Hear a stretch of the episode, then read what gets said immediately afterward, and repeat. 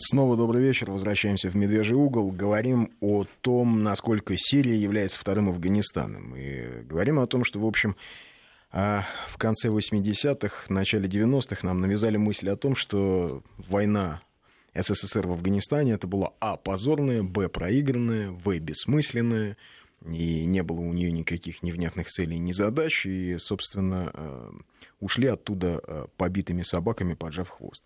Вот только что касается экономики, да, мы вот прямо перед рекламной паузой говорили об экономии, а перед новостями говорили об экономике. А, ни разу не видел ни одного внятного расклада по цифрам. Все просто говорят, что она рухнула, да? А, да, что советская экономика рухнула из Афганистана. Вот мне только интересно, почему американская экономика не рухнула не из-за одной войны, в которую американское а, а, правительство ввязывалось за последние лет 40. Может быть, потому что а это не главная по причина. одной простой причине, потому что любая война создает огромное количество заказов в оборонной отрасли. Э, более того, для а, Соединенных Штатов маленькие победоносные войны, там где-нибудь в Панаме, например, да, когда они сместили генерала Нарьегу и захватили контроль над Панамским каналом. А никто же не помнит, сколько они там убили человек за время операции. А там за тысячу число погибших переваливает. А, ну, когда... главное, что они заработали, да, на этом? Они заработали, они установили контроль. То есть а, а у Советского Союза, как ни странно, цели это заработать не было. В общем, у нас экономика не колониальная была. А мы скорее вкладывали в Афганистан огромные деньги огромные деньги мы вкладывали в Афганистан. И когда мы уходили из Афганистана, мы оставили правительство Наджибулы, мы оставили вполне себе вменяемую боеспособную армию, вполне себе вменяемые боеспособные спецслужбы. Афганский хат — это аналог советского КГБ, и Царандой — аналог советской милиции. Они были... Э, э, они довольно неплохо действовали против боевиков. Когда говорят, что Советский Союз не контролировал Афганистан, это полная ерунда. Советский Союз как раз была единственной державой, которая контролировала все ключевые а, дороги и города в Афганистане. Какие-то районы горные, типа Нуристана или, или пустынный Белуджистан на юге, действительно его никто не контролирует, но его и власти-то афганские никогда не контролировали, потому что это невозможно и никому не нужно. Это как северо-западные пограничные провинции Пакистана. А, их тоже, в общем, пакистанское правительство контролирует очень условно. Но вообще такие страны очень тяжело контролировать, племенные. Да, горные. но тем не менее, а, правительство Наджибулы оставалось у власти еще несколько лет. Даже когда его предало все советское руководство, предало, это именно так называется, Советский Союз предал Афганистан, своего союзника. И э, перестали помогать э, и деньгами, и техникой, и чем угодно. Тем не менее, правительство Наджибулы продержалось еще несколько лет. И э, правительство Наджибулы смогло, по сути, наладить внутриафганский диалог, потому что, будучи пуштуном, Наджибула при этом, в общем, понимал нас, э, ну, как бы надобности таджикского народа, чтобы он вот как тоже участвовал в управлении страной, надобности хазарейцев, тоже большого народа, который живет в центральном Афганистане. А, и, в общем, сместили-то его только э, ну, когда началась гражданская война сначала между муджахедами, которые воевали против СССР, а потом туда пришли талибы, ребята, которых воспитало а, Центральное разведывательное управление, которые стали, в общем, а, результатом вот этой всей разведдеятельности и а, которые воспитывались вот в этой сети школ религиозных, разбросанных по всему северо-западному Пакистану. Вот и все. То есть Советский Союз пришел в Афганистан, установил там лояльное себе правительство, ну, предал его потом, правда, но тем не менее, вот если мы берем фактологию, СССР пришел, установил лояльное правительство, установил контроль над границами, установил контроль в том числе над границами Афганистана и с Ираном, с которым тогда у СССР были очень сложные отношения, и с Пакистаном. А, да, условный контроль, потому что в горной местности там все очень тяжело контролировать, тем не менее. То есть пора выбросить из головы все эти либеральные мифы, которые в том числе были сочинены а, бывшими сотрудниками радиостанции «Свобода» типа Савика Шустера, о том, что это была позорная проигранная война. А англичане за время трех англо-афганских войн ни разу не могли до такой степени контролировать Афганистан. Никогда. Но у нас же не стоит задача в Сирии сейчас контролировать. В Сирии нет. Именно поэтому я и говорю, что Сирия это Сирия, это не второй угу. Афганистан. Ну, и вообще сравнение некорректно. А вот, э, да, ввиду этого просто вопрос. А почему сейчас многие говорят, что воздушная операция превратится во второй Афганистан? Афганистан тоже начинался с воздуха? Нет. Там То сразу была наземная нет? операция, Нет, да? то есть тоже налицо, То есть, ну а почему, почему тогда воздушную алладизм. операцию сравнивают с наземной? Это же вообще А разные потому вещи. что это пропаганда, потому что если мы сейчас посмотрим новости, вот, которые пришли у нас буквально недавно, да, 19.28, 19.23, 19.11, как они, а, значит, два смертника подорвались в Кабуле около здания посольства Российской Федерации. Да, а мы вот это это уже отмечали. забавно, да. Значит, взрывы прогремели недалеко от российского посольства. Там еще Там, много значит, посольств, рядом наверное. с посольством. Э, Но на самом деле нет. Э, Основные посольства расположены в другом районе. То есть американское посольство в центре Кабула, э, другие в районе Вазирак-Бархан. А это район, ну, его почему-то называют у нас Даруляман, вот в новостях. На самом деле он называется 14-й муниципальный район. Там рядом, кстати, был советский культурный центр, который до сих пор афганцы, помнящие 70-е 80-е годы, говорят, ну, ребята, ну это было что-то, этот советский культурный центр. Там кино показывали, там были дискотеки, девчонки в мини-юбках танцевали. Но это же, это же тупые совки вот это все устроили. Мгм. А когда пришли прогрессивные, подготовленные а, Западом умеренные оппозиционеры, ну, талибы, В кавычках. Да, Мгм. талибы, они всех женщин быстренько одели в паранджу, запретили радио, телефон, э, те- теле- телевидение, книги. Прогресс, в общем, вот. разный, да. Вот, ну, то есть Мгм. они, вот они сразу направили жизнь афганцев в русло прогресса. А, Кстати, интересно, что до сих пор афганцы к нам, а, к русским, да, относятся с очень большой теплотой. А, Два года назад в центре Кабула, ну, не центр такой, чуть отдаленный от центра района, улица Майванд. Там самый большой в Кабуле рынок. Мы снимаем. Подходят люди, такие серьезные дядьки в пакулях, в этих, вот в этих шапках, которые у нас называют пуштунки обычно, по не знаю, не пакули. Бородатые, вот, лица суровые, глаза окаянные, и говорят, эм, Синен? Мы говорим, нет, мы, мы русские. Они улыбаются и говорят, М. на смеси русского, а, а, а, пуш- а, таджикского и английского Мгм. они начинают говорить, они говорят, дусти, братья, друзья, дусти. Ребята, мы же муджахеды, вы знаете, как мы с вами воевали? Слушайте, вы какие люди хорошие, я так давно русских не видел. Вот у нас же война была, ты же знаешь, я стрелял по вашим, вы по нашим стреляли. Но какие вы люди, сколько Приятные вы нам построили да? всего. Тем не менее, Мгм. у них а, в их системе координат достойный противник — это всегда достойный противник. И этот же человек мне говорит, а сколько вы всего построили? Я вот с вами воевал, но я же знал, вы сколько вы всего построили. А зачем воевал? А потому что за Родину. Мгм. Потому что за Родину. Но, тем не менее, позвал чай, попили с ним. И я с этим сталкивался неоднократно. Мы приехали снимать крепость э, Паштакала, где на окраине Кабула, где располагался когда-то английский гарнизон во время Второй англо-афганской войны. За час до нас приехали коллеги с, по-моему, National Geographic, их туда не пустили. Мгм. А, но охраняют, опять же, солдаты афганской армии, все вплоть там, все сплошь бывшие маджахеды. Опять же, реакция такая, ребята, русские, ну хорошо, ну вас мы пустим. Ну просто потому, что вы достойные были люди, и воевали хорошо, и строили много. В Кабуле есть район пятиэтажек, который э, был построен для советских специалистов. Это считается элитный микрорайон. А дом- а домостроительный комбинат в Кабуле тоже построен советскими, э, естественно, специалистами. Более того, э, в 2002 году я общался с директором этого комбината, тоже бывшим маджахедом, который говорил, ну когда же вы придете-то, восстановите наш комбинат? Вы же, ребят, ну мы же вместе, мы же всю жизнь вместе, вы же там, в 19 году Аманула, еще король п- начал дружить с Советским Союзом. А, то есть второй Афганистан для нас может это быть только в том смысле, что мы не умеем ценить ни свои победы, ни свое, ни свое, ни свой вклад а, а, в жизнь других стран. То есть для афганцев, если угодно, а, ну вот это, несмотря на войну, но вот то, что мы называем обаянием русского мира, они до сих пор это чувствуют, они до сих пор к нам очень хорошо относятся.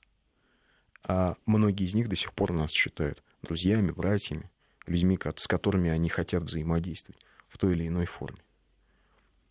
А поэтому, что касается Ну, хорошо бы, советского да. Афганистана, это советский Афганистан. А, Ну вот наша нынешняя Сирия, хорошо бы, если бы мы смогли и там, наше российское обаяние, наши бы компании строили там за деньги сирийского правительства. Это было Да, бы неплохо, там как бы вот- в Ираке там- там делали бы сначала- Соединенные Штаты. там сначала победить бы. Да. вот, прежде чем чего-то строить. Э, Поэтому я лично вижу просто во всех этих э, э, истерических заламываниях рук по поводу того, что, ах, это второй Афганистан, а, то есть принципиально незнание истории, ну и б, это в чистом виде пропаганда.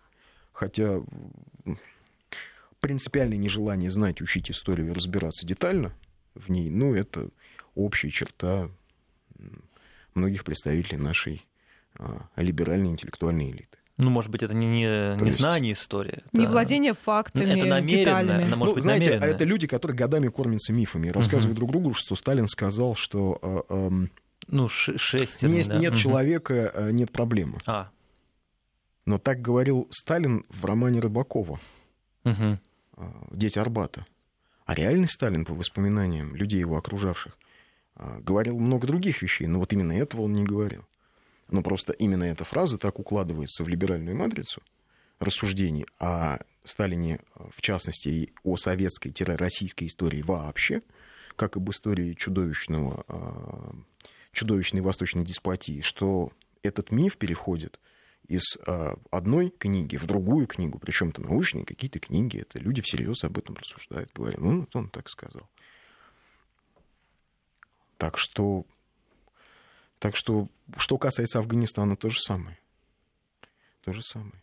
Угу. Более того, интересно, что ведь, допустим, англичане, когда воевали в Афганистане в первую, во вторую англо-афганскую войну, они уничтожали все, что считали нужным. В 1842 году, когда они вернулись в Кабул после полного разгрома корпуса Эльфинстона, а, когда один человек добрался до афгано-индийской, ну сейчас афгано-пакистанской границы, а, там последние несколько десятков человек э, сражались в бою при селении Гандамак. Известная есть английская картина э, Гандамак Last Stand. Э, вот они пришли с карательной экспедицией, и англичане разрушили половину Кабула. Взорвали Кабульский рынок, и по описаниям очевидцев, там они, английские драгуны и эм, тяжелая кавалерия, рубила направо-налево всех мужчин, женщин, детей, стариков, там, оставлял их умирать на улицах. Чего, в принципе, никогда не делал Советский Союз. Ну вот сейчас Соединенные Штаты разбомбили госпиталь случайно. А нас обвиняют в неизбирательности целей при этом. Да. Ну, э, в какой неизбирательности цели? Ну, вот ну, про умеренную не и умеренных мы да. бомбим. Не, неумеренные и умеренные. Требуют прекратить. НАТО вот сегодня еще выступило буквально недавно с заявлением. Прекратить бомбить а, оппозицию сирийскую.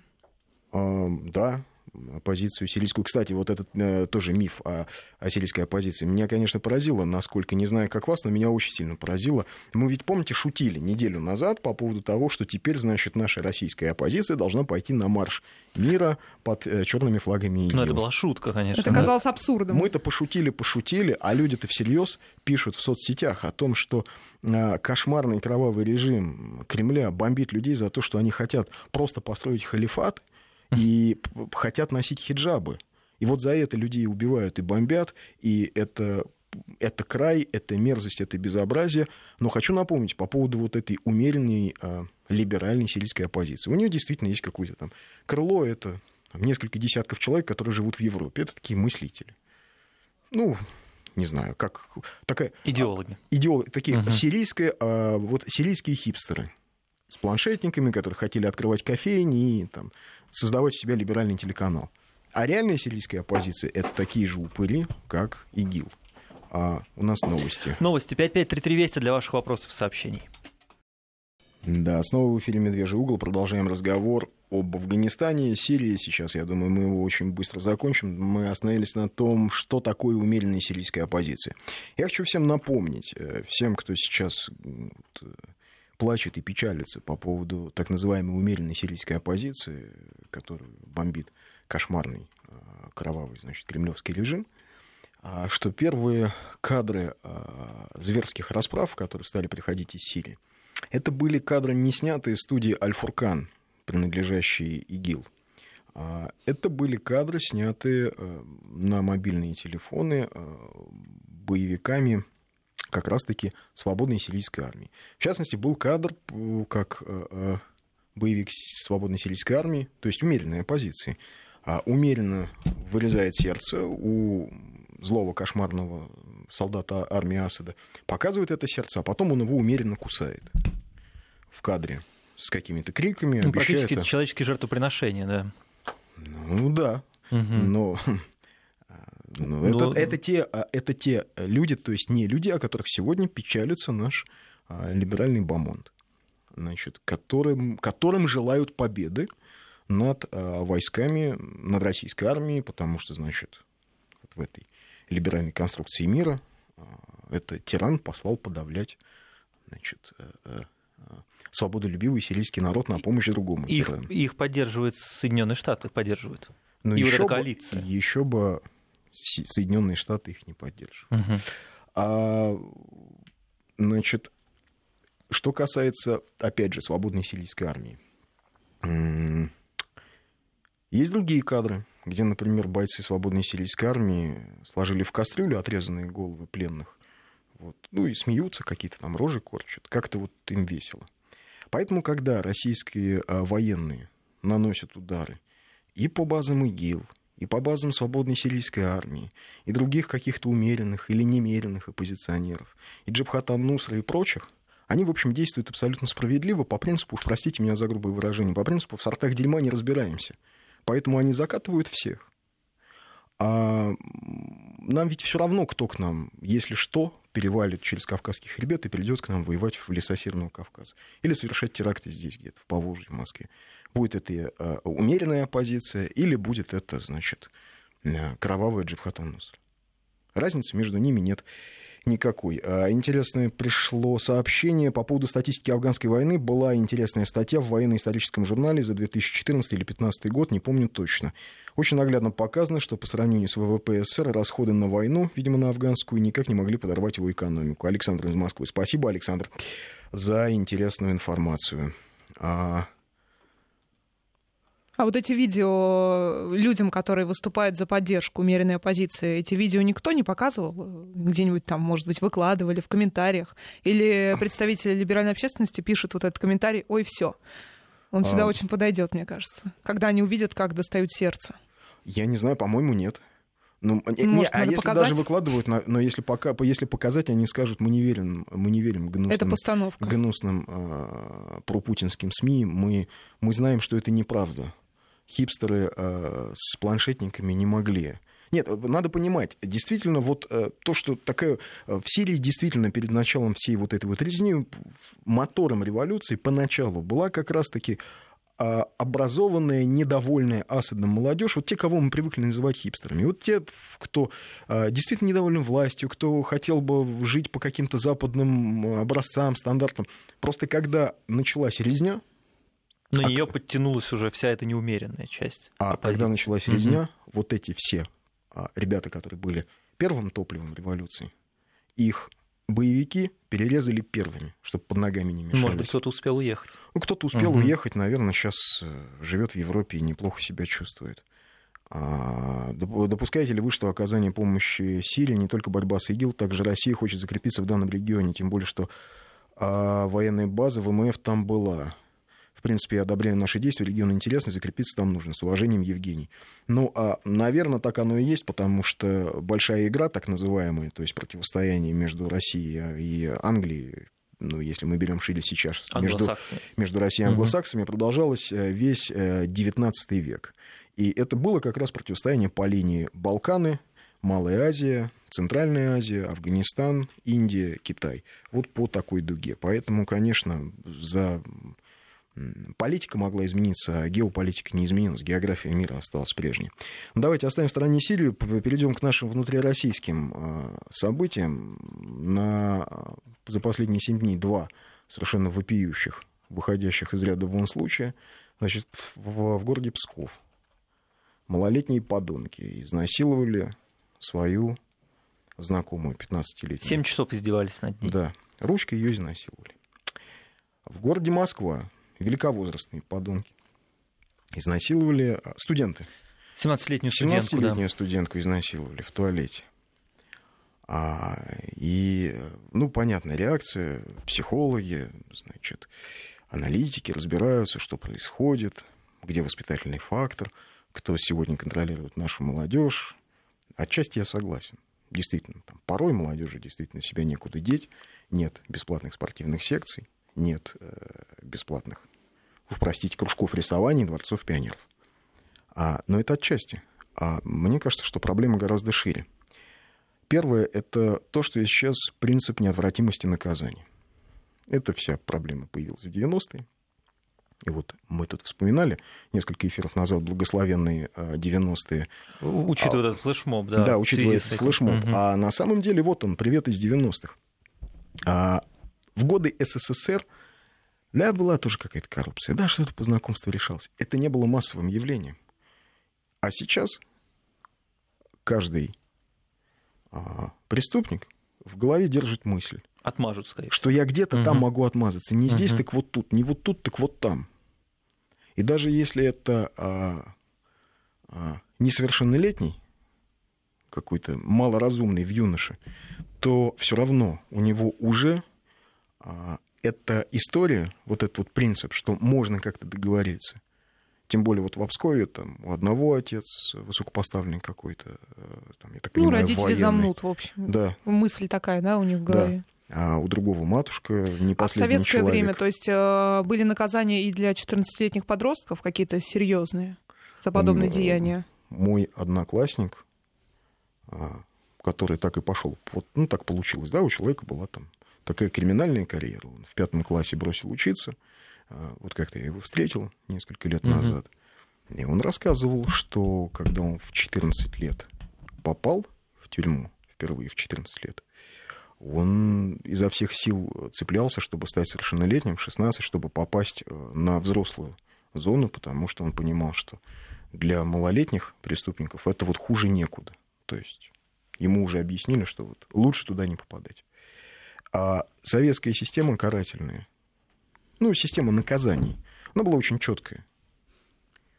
А в 90-е вот это все разрушилось. И сегодня а, большинство преступников держит в голове мысль «отмажусь». Это первая проблема, которую я вижу в ситуации псковской и московской. А вторая – это вырождение а, российских мужчин.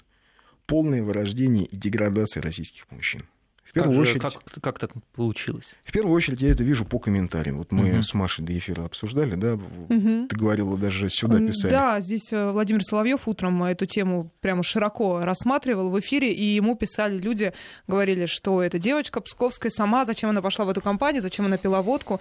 И, конечно, Владимир Рудольфович их всех сравнивал с преступниками, комментаторов, но очень много было таких комментариев, по-моему, даже больше половины. Да, то же самое часть. в соцсетях писали. Но то же самое писали... Она, как ее только не называли в сообщениях, да, эту да, девочку. Да. Да, а, Они ничего, было, что да. там 8 человек ее изнасиловали, издевались над ней, это ладно, или сколько? Ну, послушайте, так всегда причем... было, когда женщину изнасиловали, женщина виновата. Это было, по-моему, ну, Я не знаю, историю, как так да? всегда было. Так всегда считалось. Где так всегда угу. было, наверное, я в силу того, что я старше, да, там, я помню, что так не было. Не я было. помню, что э, это не было, то есть могли где-то между собой, но это не было в сфере публичного обсуждения. Здесь ведь тоже, э, что касается московской истории, тоже э, сама виновата, зачем напилась, небось еще оделась как непонятно, там, как срамная женщина и так далее и тому подобное. То есть надо понимать, что все вот эти, причем пишут это в основном мужчины. То есть надо понимать, что вот эти мужчины, что для них, если девушка как-то одета не так, то это для, право, них, для, них, угу. для них это тоже угу. оправдательный а, некий элемент, если они вдруг захотят ее изнасиловать. Ну, она же неправильно одета.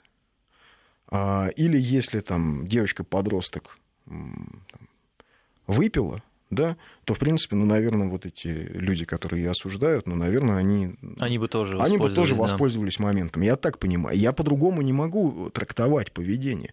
И э, вот здесь для меня как раз загадка, когда началось это вырождение. Наша страна, кстати, лидирует по бытовому насилию, по случаям бытового насилия да? в мире. Куда ушли все вот эти люди? В какой момент стало а, вдруг а, нормой, чтобы а, мужчина в помещении находился в головном уборе? Ну вот я еще юным был. Нам в школе объясняли правила этикета, что мужчина в шапке, в кепке не может сидеть в помещении. Зайдемте в любой ресторан. В Москве сидят мужчины в кепках, там, в бейсболках, в шапках. Это мода. Окей, она пришла из черных гетто, из какого-нибудь там South Central, да, из Лос-Анджелесского. Ну, там То так есть принято. мы подражаем э, чернокожим американцам. Чернокожим э, гопникам. Да. Вот. А, будем прямо говорить. Чернокожим ну, то есть э, гопникам. вы связываете вот эту вот, допустим, вседозволенность в плане этикета модного с вседозволенностью и в том числе Я и это по связываю с общей деградацией мужчин. Потому что ушло э, понятие, уж извините, рыцарства, да, какого-то рыцарского отношения э, к женщине. А мужчины сегодня, очень многие считают нормальным, э, материться в присутствии женщин, э, материться в присутствии детей. Я смотрю с ужасом на многих своих ровесников, кому там, от 30 до 40. Андрей, нам У нужно, нас да, новости, да, сейчас вот-вот начнутся. 5, да, 5, и мы 200. потом продолжим эту тему. А, Еще раз добрый вечер. В эфире «Медвежий угол». В студии Андрей Медведев, Сергей Корнеевский, Мария Фролова, напоминаю.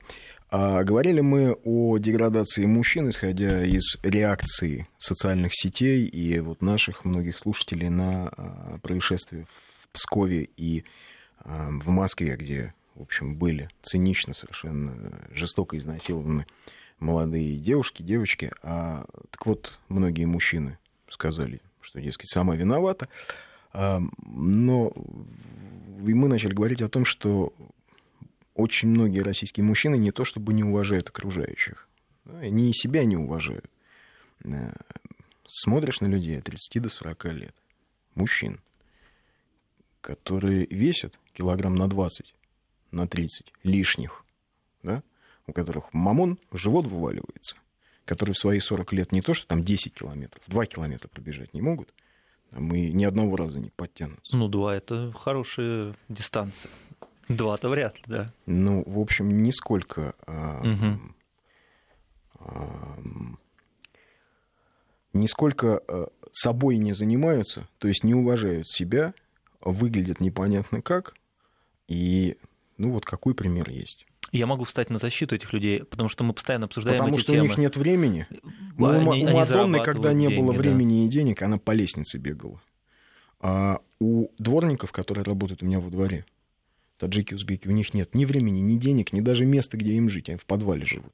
Каждый вечер они выходят на площадку в 11 вечера, гоняют мячик и подтягиваются. Ну вот не надо сочинять себе.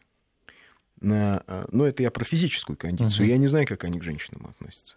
Но я вижу, что а, российские мужчины относятся а, равно наплевательски и к себе, и к женщинам, которые их окружают. Запустили Ну вот, себя. кстати, из моих наблюдений буквально недавно просто для себя вывел некую закономерность. Те, кто хамят на дороге, мне, по крайней мере, э, человек на маленькой машинке, девушки, э, ведут себя очень неправильно и что-то выкрикивают из окон, возможно, даже подрезают. Это средний вот портрет, это именно вот полненький мужчина с губами, с щеками и с пузом на большой машине.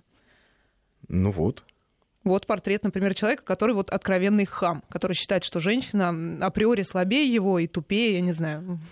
Которые, Поэтому, да, соответственно, ему можно вести себя определенным образом. И на дороге, и в семье, и в ресторане, и в общественном месте, и где угодно. Вопрос, не вопрос, реплика. Петр из Москвы. А где были вы, старшее хваленое поколение, когда я и почти весь мой класс росли без отцовщины? У нас не было хорошего примера перед глазами. Я сам сознательно искал мужских образцов, ну так написано, чтобы им следовать. Это издержки высокой культуры моей семьи, но так было не у всех. Морализатор нашелся, ну это, видимо, я. Петр, где мы были? Э, Ну, наверное, там же, где и вы. Мы жили все в одной стране. Не знаю, сколько у нас с вами разница в возрасте, скажем, мне 40, вам, может быть, чуть поменьше, может быть, столько же. Но, к сожалению, да, а, а, ничего не могу вам сказать в ответ. Да, так произошло. А, 20 лет назад, ну, я еще сам учился, поэтому не мог никоим образом ни на что влиять. А крушение произошло, оно, крушение страны, оно произошло не персонально для вас, оно произошло для всех. Для моей семьи, для семьи вот ребят, которые в студии сидят. Поэтому, не знаю, э, я не морализаторствую, я э, просто делюсь наблюдениями. Говорю о том, что да, мы вот дошли до ситуации такого а, чудовищного морального кризиса, деградации. Вадим из Ростовской области пишет. Добрый вечер. Стыдно за нынешних мальчиков. Это не мужчина. Защитить женщину в мое время было дело чести. А, да, было дело чести портфели школы носить. Было дело чести а, как-то а, пытаться ухаживать за девушкой. Да, сейчас другое время, да? Ну, я вижу, что все упрощено. А ну, кто упростил-то? А, Кто модели рисует такие? Создает в головах? Что вот где все так как, не где надо. как все, все, все, все отношения сублимированы как доширак, Вот где у нас, да. развел, вот развел Да. водичкой, и она закипела. да? Где-то же ведь это показали когда-то. Это же кто-то должен был научить, это же не само пришло. Ну, понятно, есть Голливуд, есть э, пресловутый Дом-2, есть еще много чего. Э, Много чего нет. Нет э, моральных ориентиров, нет. Нет идеологии. Ну, кстати, у О нас чем я культуру много раз много говорил. обвиняют. Э, Культуру, кино, искусство, э, то, что идет в кинотеатрах, по телевидению, вот нам в том числе пишут, что много слишком насилия. И это тоже. И идеологии нет. А если нет идеологии, то не... религия не заменяет собой идеологию. Религия может давать какие-то нравственные вещи, а идеология создает цель. Ну, не Цель стыдно, в общем, так себя вести. Теперь не стыдно так себя вести, Да. это большая проблема. я не да. знаю, я вот там, ты все-таки младше меня. Я думаю, ты скорее ответишь. Поч- Вот когда это произошло? То есть э, тебе сейчас Мне 28, да. 28. 28, но... То есть вопрос у меня тогда к тебе. А ты-то застал, например, вот... э, Я, например, помню, э, вот мы занимались там в школе, кто-то боксом, кто-то борьбой. Было нормой, если ты приходишь на тренировку, и у тебя тренер спрашивает, как в школе. Особенно это было вот в силовых единоборствах. Как в школе? Дай дневник. Плохо учишься, иди. Я не буду с тобой сегодня. Тебя тренировать конкретно не буду. Все, собирайся, иди отсюда домой. Вот исправишь двойку по математике, приходи. ну, вот Это мы- было нормой. да. То есть система, вот здесь кто-то написал нам, что Мгм. нужно срочно воссоздать систему воспитания детей и молодежи. Да, она просто была не только школьная, она была и внешкольная. Она была везде. И в спортивных секциях, и во дворцах пионеров. И главное, она была бесплатная. Хочешь, иди занимайся велоспортом. Ну вот мы как раз с Марией вот- росли в это время, когда все это закончилось, а нового не появилось. Мне кажется, сейчас-то уже хоть что-то новое появляется, появились новые образцы для а, примеры для подражания. Но нам повезло, мы просто в семьях офицеров росли. Это Ну, так совпало, да. да, просто повезло. Мне кажется, это очень важно. Может быть, те, кто росли в семьях людей, которые вообще все потеряли, может быть, они были Вот, брошены не знаю, на для произвол меня судьбы? загадка по-разному. По-разному. Потому Мгм. что я знаю семьи, которые все потеряли, и оттуда вышли не преступники, а глубоко достойные люди. Более того, я даже знаю людей, которые в 90-е были отпетыми бандитами. Да? Вот это все романтика бригада, черная бэха, Мгм. кожаная куртка. А сейчас это приличные, глубоко верующие люди, отцы там, троих детей, э, которые, как утверждают, даже честно платят все налоги. Но это перерождение или они изначально были такими? Ну, пошатало, ну, значит, что-то же было заложено. Да. Значит, что-то было заложено. А, а, может быть, и перерождение. Но, тем не менее, был, был какой-то базис. Ну, для многих... Для меня а, загадка, куда и когда этот базис делся. Для многих из нашего поколения именно вот эти люди, о которых ты говоришь, которые э, были бригадами в 90-е годы, вот были примерами для подражания, я точно знаю. Люди, которые быстро зарабатывали шальные деньги и также быстро их спускали, там была определенная модель поведения, и с женщинами в том числе, и для многих моего поколения э, они были примерами. Кем вы хотите стать? Мы хотим стать бизнесменами, говорили многие из моего поколения. Ну да, просто в 90-е казалось, что бизнес глубоко аморален, и только Да. а, в, а, выстраивая, действуя аморально в бизнесе, можно а, чего-то добиться. Ну, может быть, в этом была не, было, не- не- Ну как, а, а как православные бизнесмены сегодня? Ну, люди, которые... Может быть, это исключение. Неправда, их много. Вот сейчас пишут. а, Я даже понял, о чем то Маленькая вера, авария дочь мента. Людям, а, кто помнит э, 80-е, 90-е, эти названия а, много чего скажут. Это был, был такое перестроечное кино, особенно авария Д- дочь мента. Там, да, там вот это все трэш, насилие и угар. А, ну, это просто, это просто перестроечное кооперативное кино. Тогда так было модно. Снимать про то, что все плохо. Что нет ничего светлого в этой советской системе. Кино которая отражало действительность. Нет? а, В какой-то мере отражало должна была. Отчасти. Ну, Но скорее оно нельзя отражало ощущение режиссеров и Мгм. сценаристов. Ну, вот это как, как Facebook сегодня отражает действительность. Он резонирует с определенной частью. С определенной Да. частью. А давайте позитивные сообщения прочитаем, потому что вот от молодых людей нам пишут молодые слушатели, они вселяют надежду. Так. все нормально у нашей молодежи, надо будет, э, она встанет на защиту вам. Пишет Вадим, 27 лет, рос с мамой. Или мне 29, в школе носил девочкам портфели, не только тем, кто нравился. Вот есть такие сообщения. Угу. Главное Нет, воспитание, есть. иде- а не идеология. Нас закаляли другие люди. Судя по всему, уже от молодого поколения пошли Да, сообщения. нас закаляли другие люди. А, Наоборот, путаете это все в кучу, насильников, кстати. толстых хамов, все остальное. Можно подумать, что поджарых преступников нет. Есть поджарые преступники. Я говорю об отношении мужчин к себе, не о преступности. Я говорю о том, что мужчина, который довел себя до состояния, а, когда у него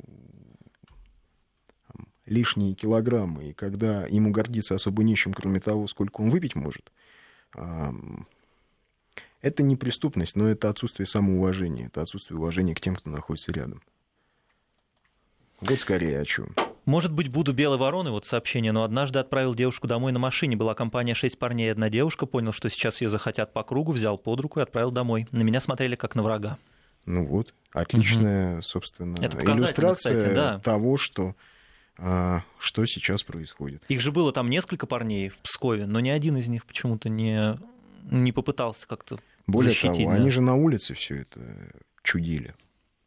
Там они в вакууме, что ли, живут? В зомбиленде? Там никто мимо не ходил. Моя хата с краю, ничего не знаю. Это вот, мне кажется, такая Вот философия. у меня тоже вопрос. На этой вечеринке в МАДИ там что, было три человека и девушка? Ну вот это на самом деле страшно. То есть ты понимаешь, что если кто-то из твоих близких пойдет и что-то случится, то никто, наверное, не защитит. М, Наверное. Мгм. Ну, во всяком случае, рассчитывать на это не слишком получается.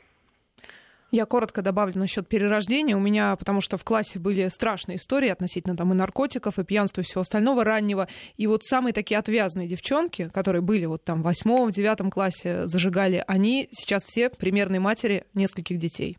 Так, ну Как нам, ни странно. нам Свезло надо им. заканчивать, я Бывает так и понимаю, так. да. А, Да, нам надо заканчивать, Ага. но я чувствую, что тема, э, Тема не такая исчерп- не очень исчерпалась ещё, да. актуальная и не исчерпанная. Мгм. Давайте к ней вернемся в пятницу в, В Медвежье 20 в надо. 20 часов, да, и поговорим еще раз об этом, потому что, ну, здесь много много сообщений. Одно прочту. Сын в классе сказал, что хочет стать фермером. Весь класс будущих бизнесменов ржал. Дмитрий. Ну, посмотрим. Вот, да. Кто хорошо смеется, тот и смеется последний. Да, судя по тому, как сегодня живут фермеры, он сделал правильный выбор ваш. Спасибо всем. Да, спасибо всем. До свидания.